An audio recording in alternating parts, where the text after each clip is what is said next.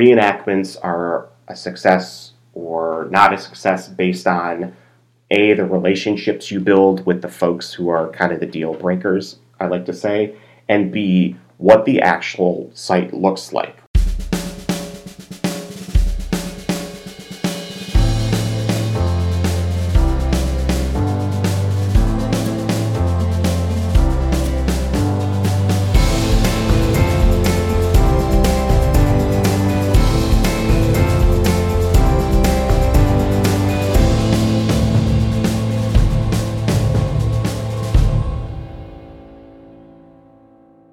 Hey, everybody. Thanks for tuning in to another episode of the Reenactors Corner podcast. This is Chris here once again. Before we get started, I did want to say thank you to everyone who supports us via Patreon, and a special thanks to our two newest Patreon supporters, Dan and Remo. Thank you guys very much. Um, if you're not already a Patreon supporter, if you're listening to this when it comes out, this is probably your last chance to sign up for Patreon in time to get the annual Reenactors Corner Christmas card that I'm going to be mailing out in a few days. Um, so thanks, guys, for your support. So let's just jump right into this episode. Uh, we've got a special guest today who I am really excited to talk to. We've got a lot to talk about. Um, Adam Bednar, thanks for coming on the program. Great to be here, Chris. All right. So, for people who don't know who you are, um, why don't you please sort of give a short introduction of yourself and let us know how you got interested in World War II and how you got interested in reenacting? Yeah, absolutely. So, uh, as mentioned, my name's Adam Bednar. Been reenacting for, oh, I want to say 16, 17 years at this point. So, started my foray into reenacting back in 2007 as a bright eyed and bushy tailed 20 uh, year old college student. I was always interested in history, in specific the German perspective from history. I very distinctively remember watching Saving Private Ryan and really wondering who were the guys that you know Tom Hanks and Matt Damon were shooting at, and what were all these interesting pieces of equipment that they were wearing on their person. I was really drawn to the gas mask canister, which you know, Chris, is a very unique piece of equipment to the Germans. Um, so that really led me to researching different reenacting groups in my area. I'm based in the Chicagoland area, and we're very fortunate to have a ton of different World War II reenacting units in our metropolitan area, Axis, Allied, civilian, etc. Um, reached out to a particular group called uh, Fifth Company Grossdeutschland. Um, really solid group of guys. The unit's been around for 20, 25 years and the rest is kind of history. I joined, I've been with that unit my entire reenacting tenure. I think it's a really group, great group of guys, really talented individuals, really helpful, and I've really had no motivation to go elsewhere for my German reenacting fix.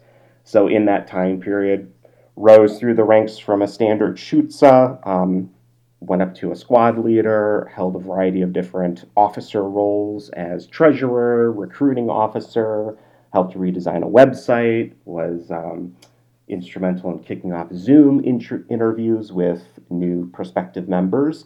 And that takes us all the way up until just a few months ago, where I was uh, voted very graciously as the unit commander of 5th Company Grossdeutschland by the members, which I am very eternally grateful for. Um, it's a big group, probably about 45 members on paper, a lot of heavy equipment, um, weapon systems. So, really being entrusted with this role by the membership is something that's um, kind of near and dear to my heart. And um, yeah, that kind of takes us up to today talking.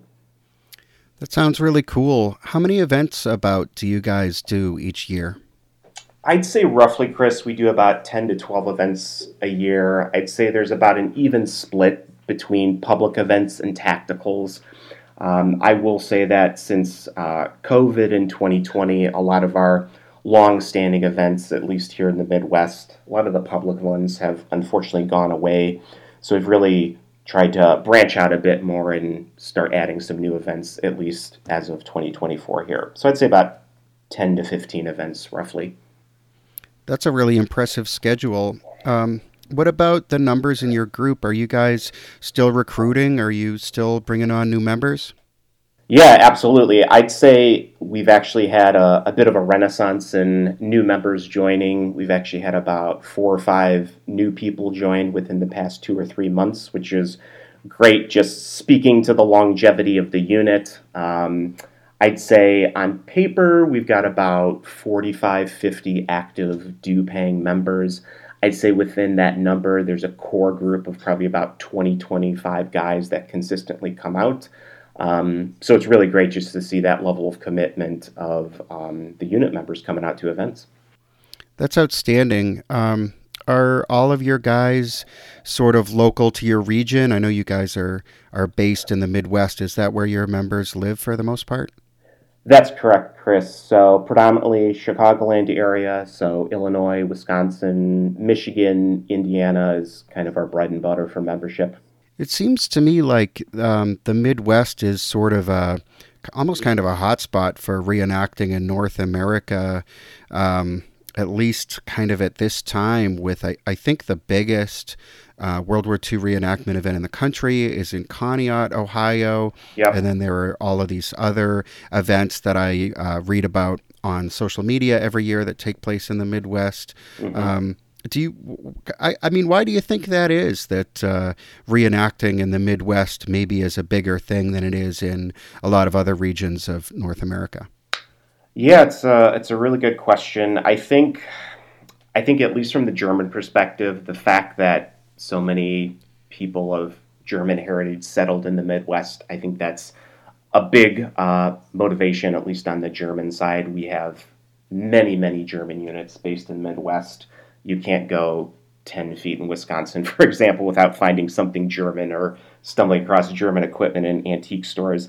I really think the Midwest being geographically where it's located, you're at kind of a central crossroads for guys on the West Coast, guys in the South, guys from up in Canada, um, folks on the East Coast like yourself, Chris. I think it's just it being kind of that crossroads of America, it's a natural gathering point for a lot of these events. I think the fact that the Midwest is predominantly farmland outside of uh, major metropolitan areas means there's a lot of usable land. And in my experience, at least from the event planning side, there's a lot of individuals and private landowners that want to do things. So I think it just it's a natural breeding ground just geographically for World War II reenactors and reenactments. I think that's really interesting and insightful. Thanks for that. Um, so what I guess we really want to focus for today, talking to you about um, something that you have a lot of uh, expertise in, more than I do, certainly, and that is um, sort of uh, running and hosting reenactment events, um, what it takes, and what makes for a good event. So, um, what are the events that, that you're doing now or have done in the past? Yeah, so that's quite an extensive list. Um, I would say in the past, um, one of the biggest ones that comes to mind is uh, Military History Weekend in Lockport, Illinois. It's located about 45 minutes outside of Chicago. And I was recently put on the event planning committee for that event, but my unit essentially started that event with partnership from the local park district there. And that event really came out of just two of the more senior individuals in our unit and an individual who actually is in the pyrotechnics industry, has worked in movies and film. And there was really an opportunity where he knew that this local community was, I think, struggling a little bit, looking to boost their tourism revenue. And it was a very conservative town, for lack of a better term. A lot of the areas that support reenactments skew a little more conservative. And these individuals within the unit established a strong relationship with the park district, kind of did a bit of a business pitch. And at this point, that event is on year number 12 right now.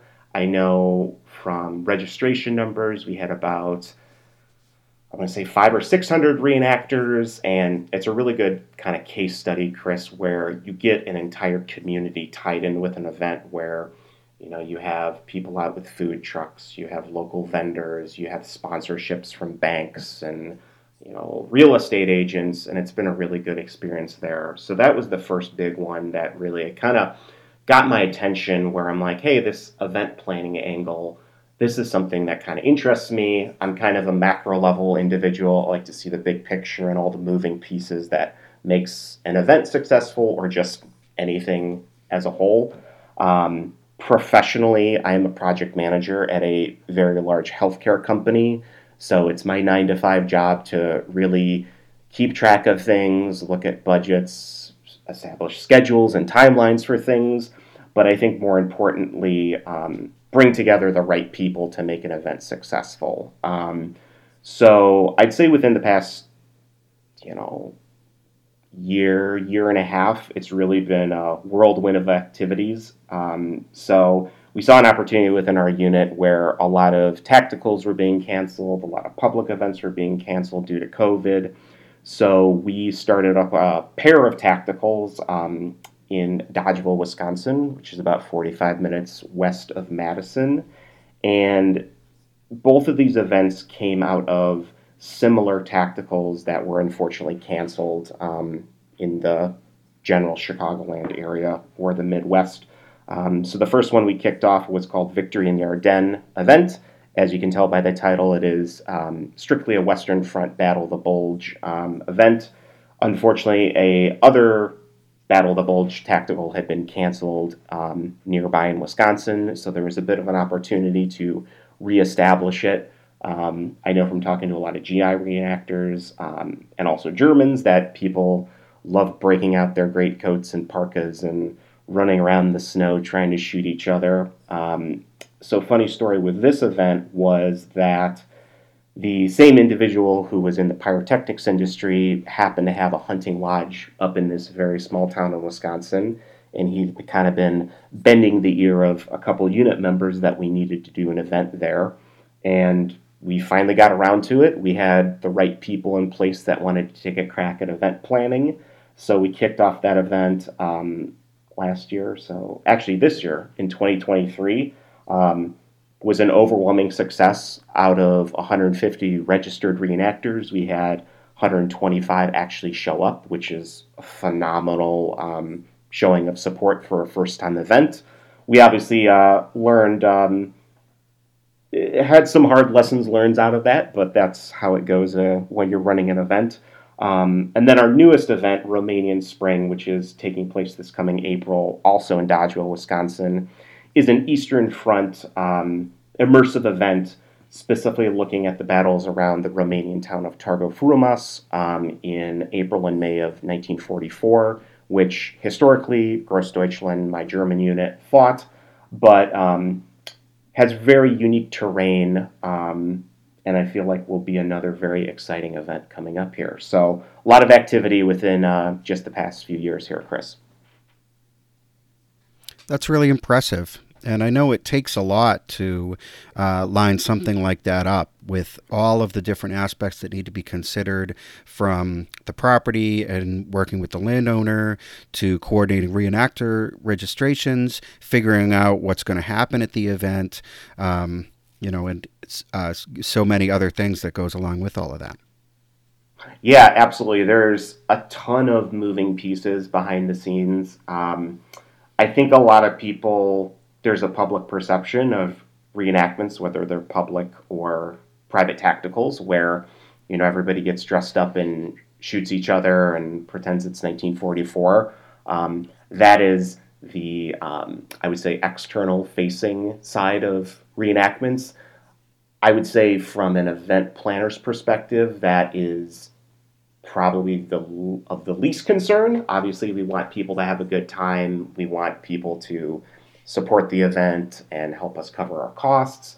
Um, but there's a lot of logistics behind the scenes that need to happen frequently years in advance of some of these events occurring where it's really building relationships with um, kind of key stakeholders, whether that's a property owner, whether that's a local municipality, and really kind of touring the property. A lot of times, um, reenactments are a success or not a success based on a the relationships you build with the folks who are kind of the deal breakers. I like to say, and b what the actual site looks like What is kind of the topography? Is it in a built up area? Is it more remote? Are there access to electricity and potable water? Are there bathrooms? Is there parking? Um, do we have to work, worry about the local authorities? Do we need to worry about the neighbors? The second they hear an anti tank gun go off, calling the sheriff, and then somebody needs to go talk to the sheriff. So it's really a lot of upfront relationship building and building trust with the individuals that own the property or have access to the resources potentially that you need to make the reenactment a success.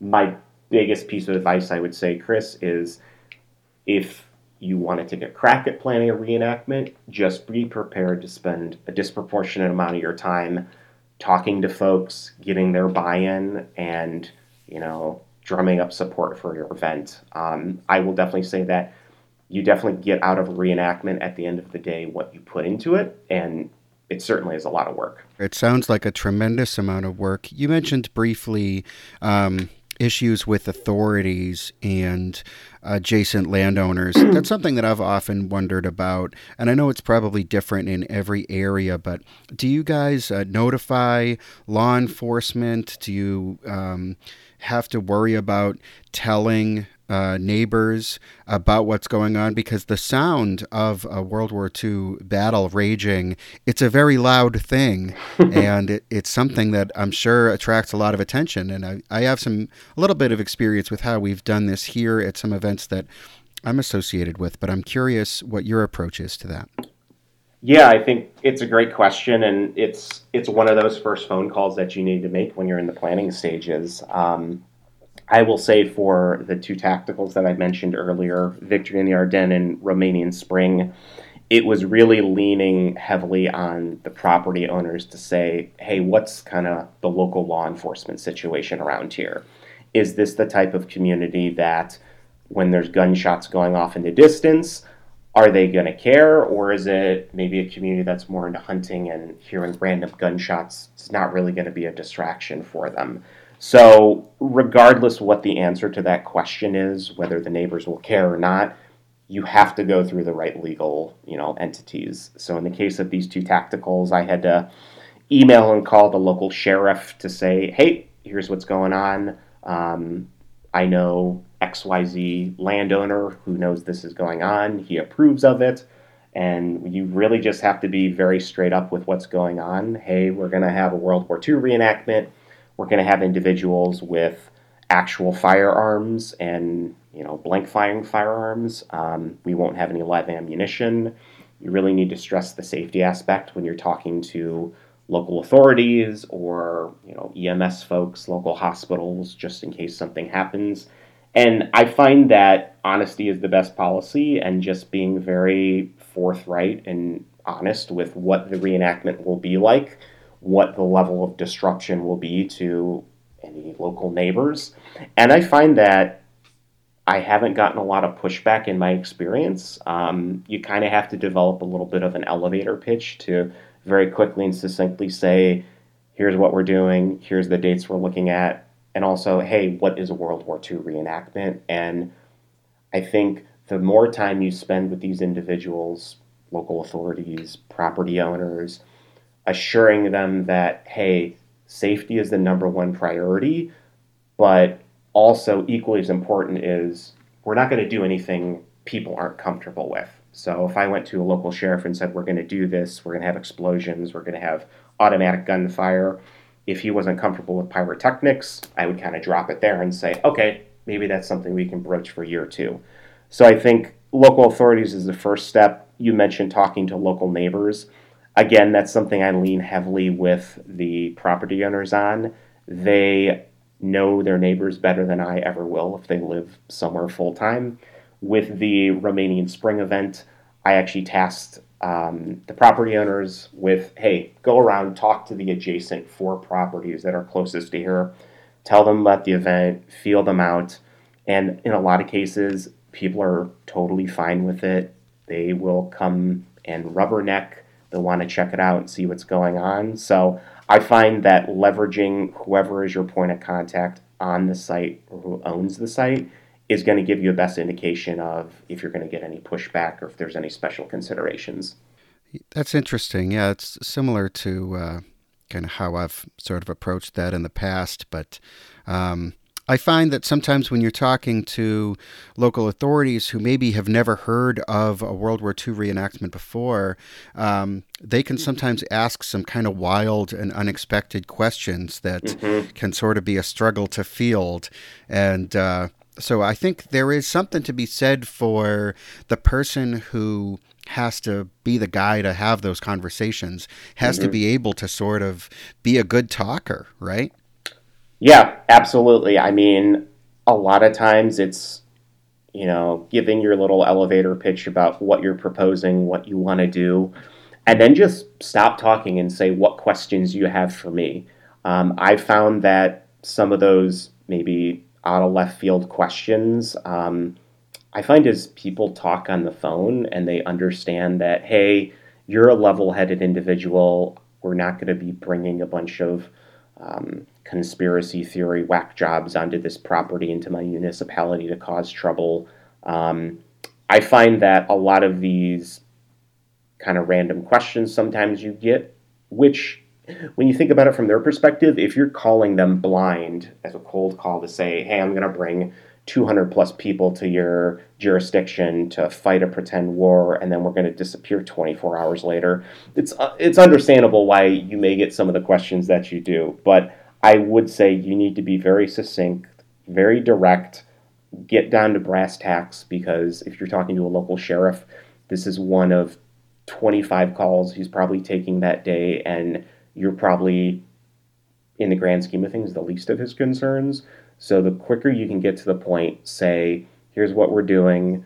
Is there anything I need to be worried about? Is there any special considerations um, I need to appease you?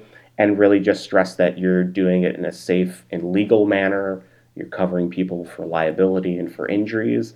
I find that, again, spending that upfront time building relationships and trust is crucial with making everything else that follows way smoother.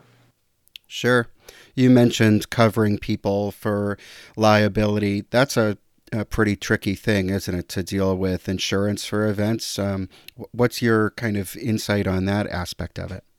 Yeah, so typically um, you can go two different routes with events and liability insurance. If you have a public event, say the aforementioned Lockport, Illinois event, um, since you're working through a pub public entity. You're working through a park district, which works through the city, which works through the state. They have their own, you know, legal considerations. They usually have lawyers on retainer that can draft up liability documents. If you're going more the private route, in the case of these two tacticals uh, in Wisconsin, I usually try to work through the property owner's attorney um, to draft up something specific to that state. I know there's certain liability considerations in Wisconsin that are probably not the same as Illinois or in Massachusetts where you're at. Um, so I think taking point with any local entities that you're working with, kind of making sure their liability is covered. Um, we also have an organization um, in the Midwest called the World War II Historical Reenactment Society, and you can apply for this organization to host your event, kind of promote it on your behalf. And going along with that, you get coverage for their liability insurance. So there's a couple ways you can approach the liability insurance um, aspect.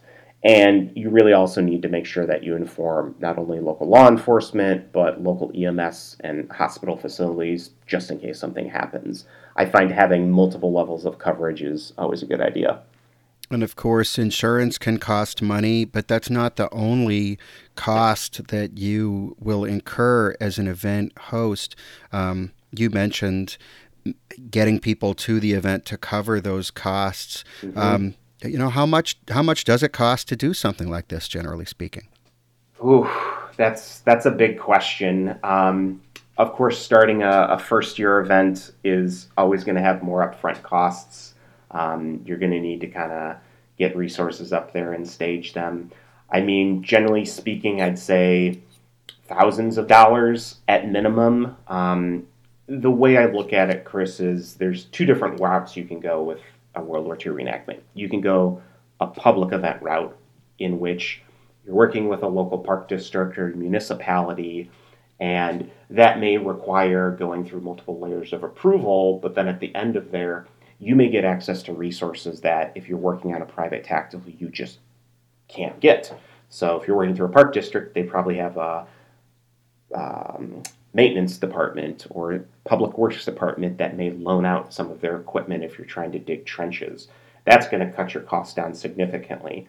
But if you're going at a private route, um, I know Romanian Spring, our site is a big open field, rolling hills. Um, it's very virgin reenactment terrain, so to speak. So if we want to improve uh, terrain, we need to potentially rent equipment, we need to get volunteers in, we need to rent tools if we have to cut down firewood. So there's a lot of costs associated with that. Um, tactical, just being the nature of a tactical, it's in a more rural area. You need to bring all those logistics and resources to bear. So, what does water access look like? Um, do you need to rent porta potties? In most cases, yes, people need to go to the bathroom. Some people don't want to go to the bathroom in the woods. Um, is there ample firewood there? If there's not, do you need to cut down firewood? If you need to cut down firewood, does the site owner have chainsaws and do they have gas for those chainsaws? So every every reenactment is going to have a unique set of costs. Um, I find that you know having a down and dirty budget document really keeps you ahead of that. And if you're thinking about an event cost perspective, that really goes into how much you're going to charge for registration. Now, I'm not going to come off like a greedy capitalist. You're not going to make a ton of money running a reenactment. I think it can become profitable over time, but you really need to take into consideration hey, I'm hosting a private tactical. This is the first time we're doing this tactical. We're going to have XYZ costs the first year, and then hopefully over time that diminishes. But you do need to kind of match up your registration fee with what your anticipated costs are and I find too that just adding a bit of a buffer, you're going to have unforeseen costs come up at the last minute, and that's just kind of the nature of the beast. So, um, lots of costs, I'd say generally you're going to spend thousands of dollars. There kind of needs to be sort of a critical mass of people going um, so that those large costs can be spread among enough people that the event isn't cost prohibitive. Yep. Um, you know, what do you do sort of to make sure that there are going to be enough people paying the registration fee so that someone isn't going to be on the hook for some kind of huge bill? Yeah, and I mean that's where the kind of the marketing and promotion angle comes from. Um, I know for I can speak at least for Romanian Spring, we have a a core group of event planning team on there where we have a lot of discussions around you know here are fixed costs, here are variable costs. You really have to approach it like a business. I find if you don't really approach it like a business venture, then you know something's going to pop up and it's going to make it non-sustainable down the line. I think really stressing here's what the reenactment is, here's the scenario, here's what the terrain looks like, here's the impression, all the things that reenactors look for for kind of their personal experience at a reenactment, that's what you really need to stress when you're going live with an event, as I like to say, kind of pulling the trigger and putting it out online to say, this is an event, it's taking place on these days. Here's the cost. Let's say it's, you know, $30 a person, and say maybe you have a staggered price increase over time. If I'm a reenactor and I'm hearing about an event for the first time, I want to know what's what am I getting for my $30? Why am I driving seven hours across the country and then spending $30 on top of it. I want to get kind of a premium experience out of it. Um, I think really articulating what reenactors are getting for their money is important. I think really stressing the longevity of a site is very important. I think as reenactors, we all saw what happened with 2020 and COVID. A lot of great events came and went, and a lot of public events left too because budgets just weren't there for hosting events. So I think you really need to hammer home, you know, what's the long term future of this site look like. Um, I really only like to focus my attention on events that are going to be sustainable in the long term. I think you really need to be very judicious with your time, but also assessing what are those costs that people need to pay? What are things that are essential to have, like porta potties and potable water, and what are nice to haves, you know, smoke grenades, things like that. So, um, really, you can't control how many people are going to attend, but I think if you're transparent with what you're offering people, I find that people are willing to pay more of a premium price for a premium reenacting experience. I think it's interesting sometimes to look at how much events cost and think about what it is that people get for it. Um, like you mentioned, $30 for me, I will pay $30 for uh, basically any reenactment, even if it offers no amenities without thinking about it. Um, right. Nowadays, I think that's that's cheap. You know, that's what I might spend that kind of money to go to see a movie or something at this point. Um, but as the price goes up from there, um, mm-hmm. I know I am looking sort of critically at okay, well, what what is this money going to? And then I think there are there is a point at which an event cost could be so high that uh, basically nobody would pay it. You know, reenactors famously uh, being a little bit maybe on the cheap side. I think some people would say. Yeah, I mean it's it's kind of walking a tightrope, Chris. You need to find that sweet spot where you're not going to be going broke or, you know, pulling event funds out of your back pocket to cover costs, but you don't want to be prohibitively expensive. I find that, you know, if I think about events right now, you know, you're looking at the, the 30 to maybe 70, 80 dollar price point for kind of a premium tactical immersive experience. I think that's reasonable. Um, inflation being what it is, it costs more money for people to come out to events. It costs more money to feed 150 people at a tactical. It costs more money to, you know, reserve porta potties. It's just unfortunately the nature of kind of the world we live in, and you do need to price things accordingly. I will say, um, I know for Romanian Spring, for example, we're kind of adopting a staggered pricing increase where it goes from, you know, we had a $35 early bird pricing, then we went up to $40 about a month later. I know on um, December 1st, we're going up to $50. And so far, um, I think people realize that if they're willing to spend a higher price point to get a better experience, I think people kind of understand that um, cost benefit analysis relationship however you want to term it. And I think people are willing to pay a higher price point to get a better experience. I think that's a good thing long term for reenactors. Um, I think a lot of reenactors, um, they just want to come out and have a good time, put their kit together, shoot some caps, hang out with their friends. And if there's a price tag associated with that, I think a lot of people are willing to pay that.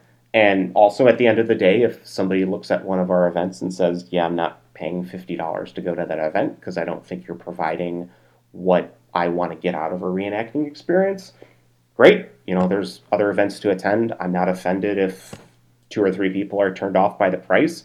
But after a certain point, you know, you do have hard costs with these events, and you kind of have to put a line in the sand and say, this is what the event is, this is the cost if you want to participate. And sometimes that turns people off, but that's kind of sometimes the nature of reenacting, I suppose.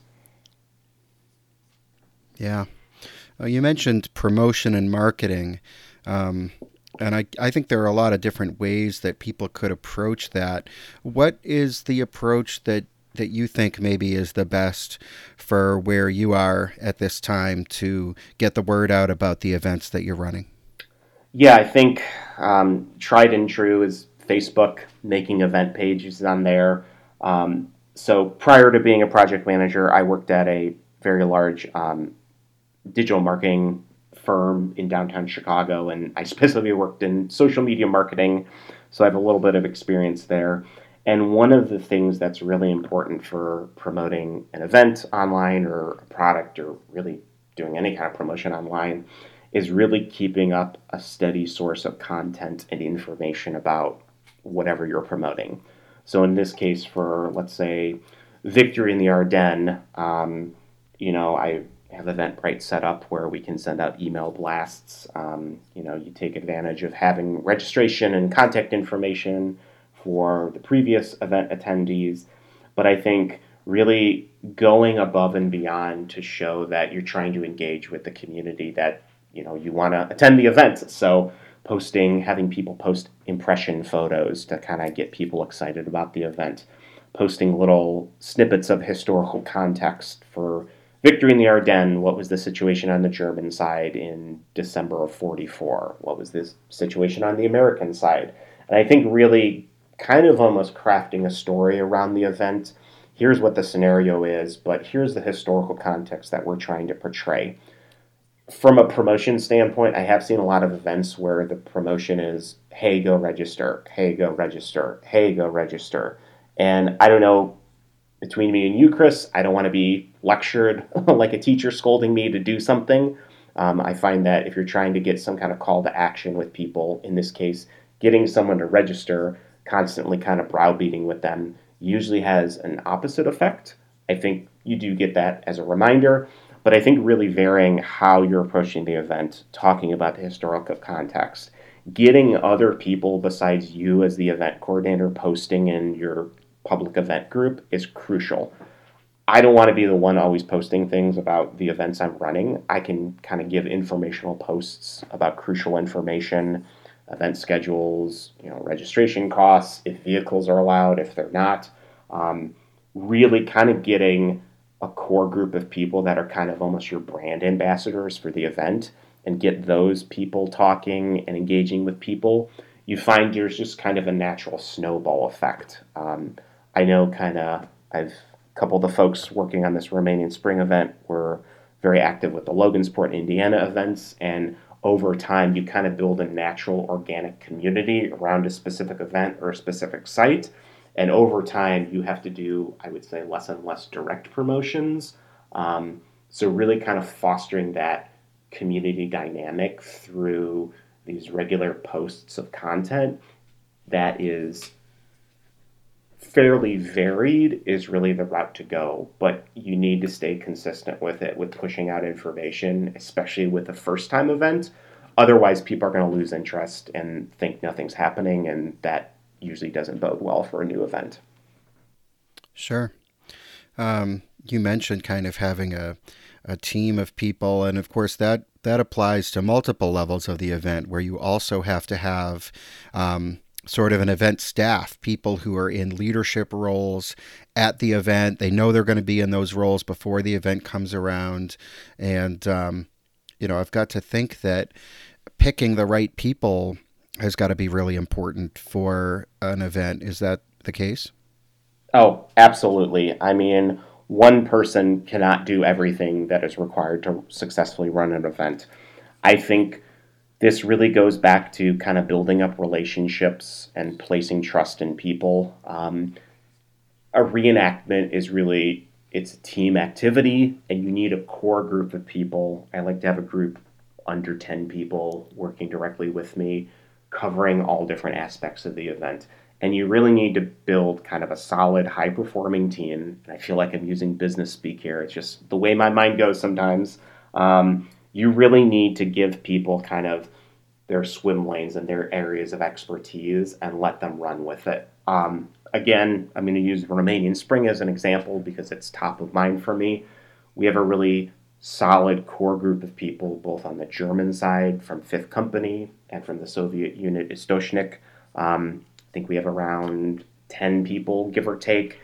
We have weekly planning calls involving all these different aspects. We have a large Google Doc where we're tracking our budget, we're tracking our open items that we need to complete, and we're really approaching it from a professional level. One of the things I really appreciate with kind of a reenactment event planning team is putting the right people in the right roles. Um, there's great people who love running registration and tracking people down to make sure they pay great. If somebody really wants to do that and run with it and they're good at it, let them go with it. Um, for some tacticals, we want to construct temporary building facades. Who's a carpenter who really is passionate about that? Great. Give them in that role, let them run. I, I kind of like being the arbiter, putting the right people in the right place. Um, as you know, an overall event coordinator, I never want to come off like I have all the answers. Frequently, I don't have all the answers, but having the right people around me that's kind of a brain trust to really weigh in on decisions and say, Adam, that's a terrible idea. That's going to cause X, Y, and Z. We're not going to do it. Or it's going to be cost prohibitive. Or Adam, that's a great idea. We tried this with, you know, this event we did two years ago, but it was a little wonky. Maybe we could change these two or three things to make it more effective. I I love that. And having that core group of people that are talented, that each have their dedicated area of specialty, um, specialization, I should say, is really what makes an event successful.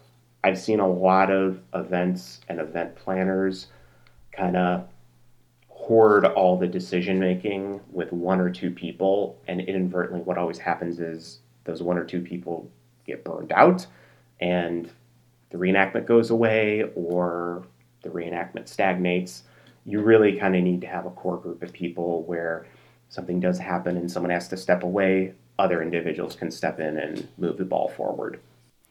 And of course, as you mentioned, you kind of have to reach across no man's land in a in a figural sense here because you have to be working with, you know, the the opponent, the opposite side, and I, I'm sure that's true whether it's a tactical or a public display that you need to have a dialogue and a relationship with representatives from the various sort of uh, groups or sides or wh- however you want to call it who are going to be attending, and I'm sure that can be a challenge sometimes too.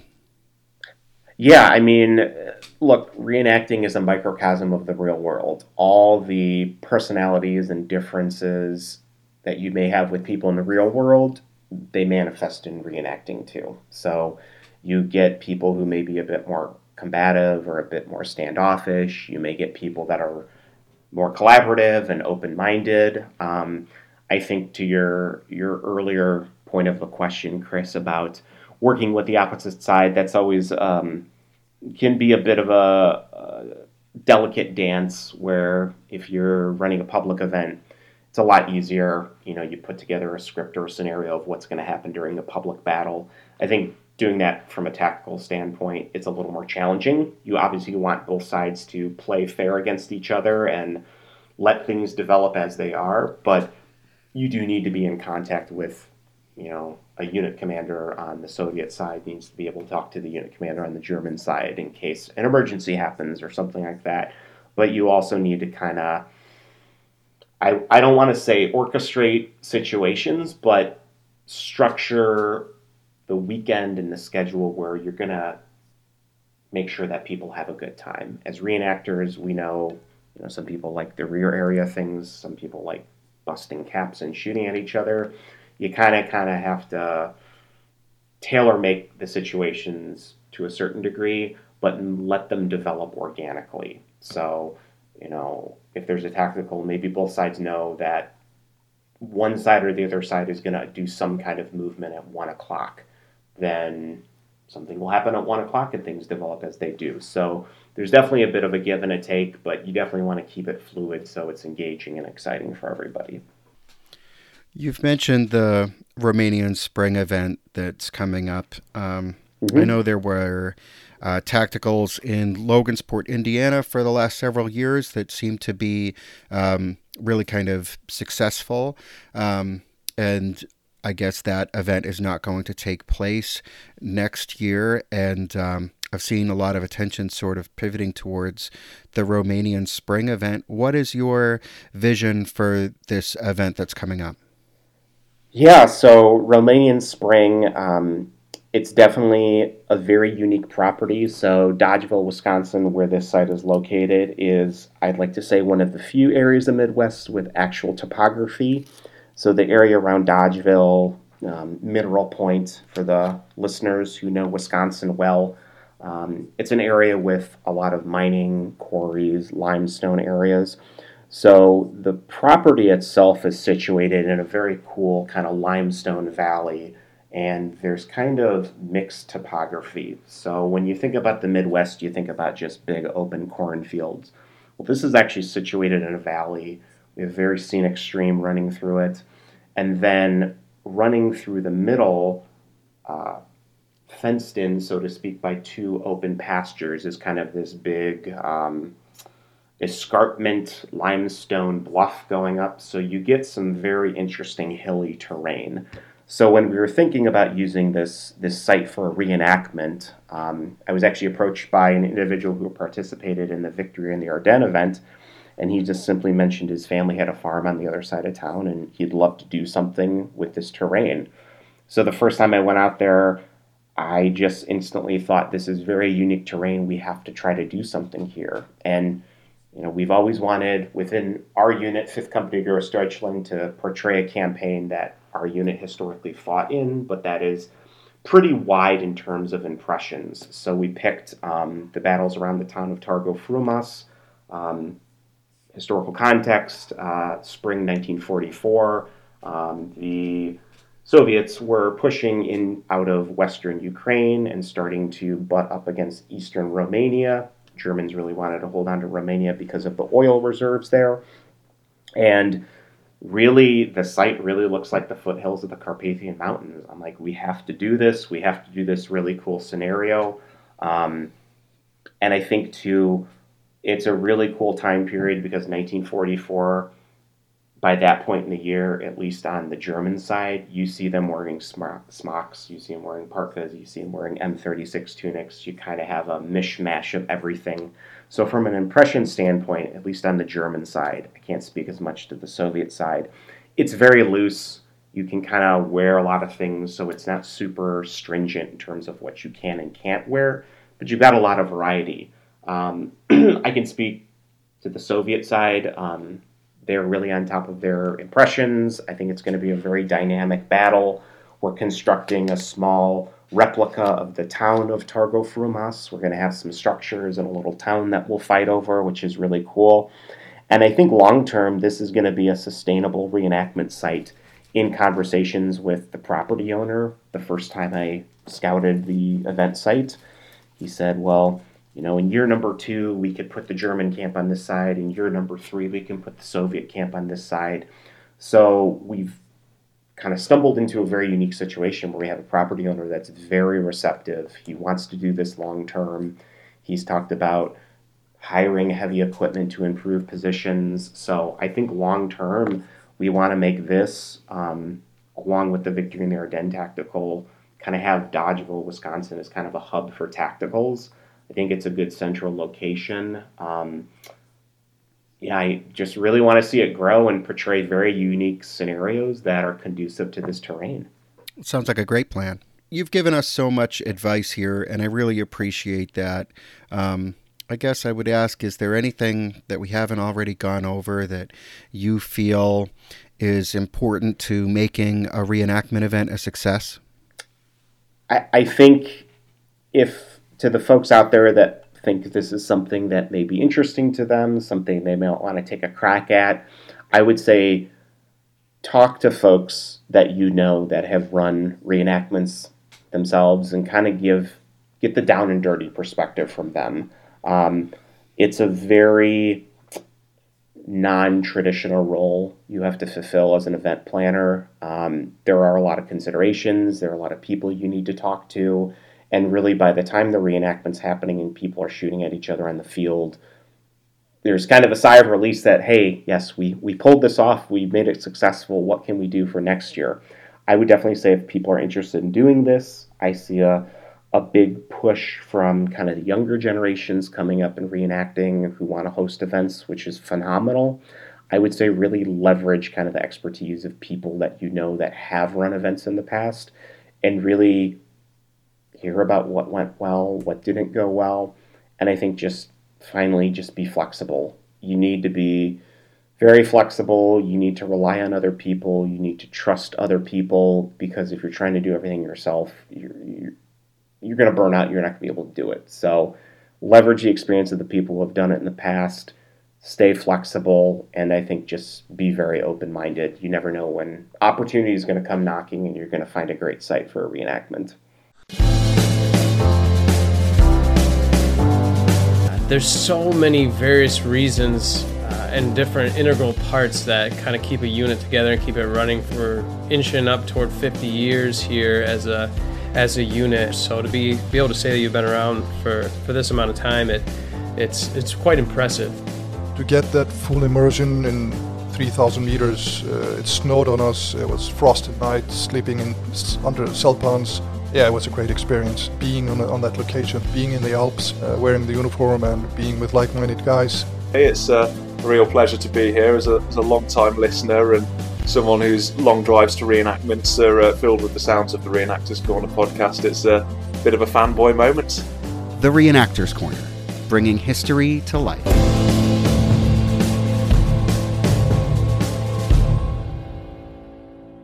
Adam, for people who want to get in touch with you, maybe they're interested in learning more about the unit that you run or doing one of these events that we've talked about, uh, what's the best way for people to find information about that?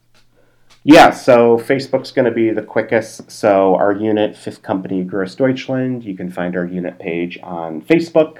Um, for the Romanian Spring event, you can find that as well, just Romanian Spring, the battles for Târgu Frumos. We have a public Facebook page for that. For Victory in the Ardennes, we also have a public Facebook page for that as well.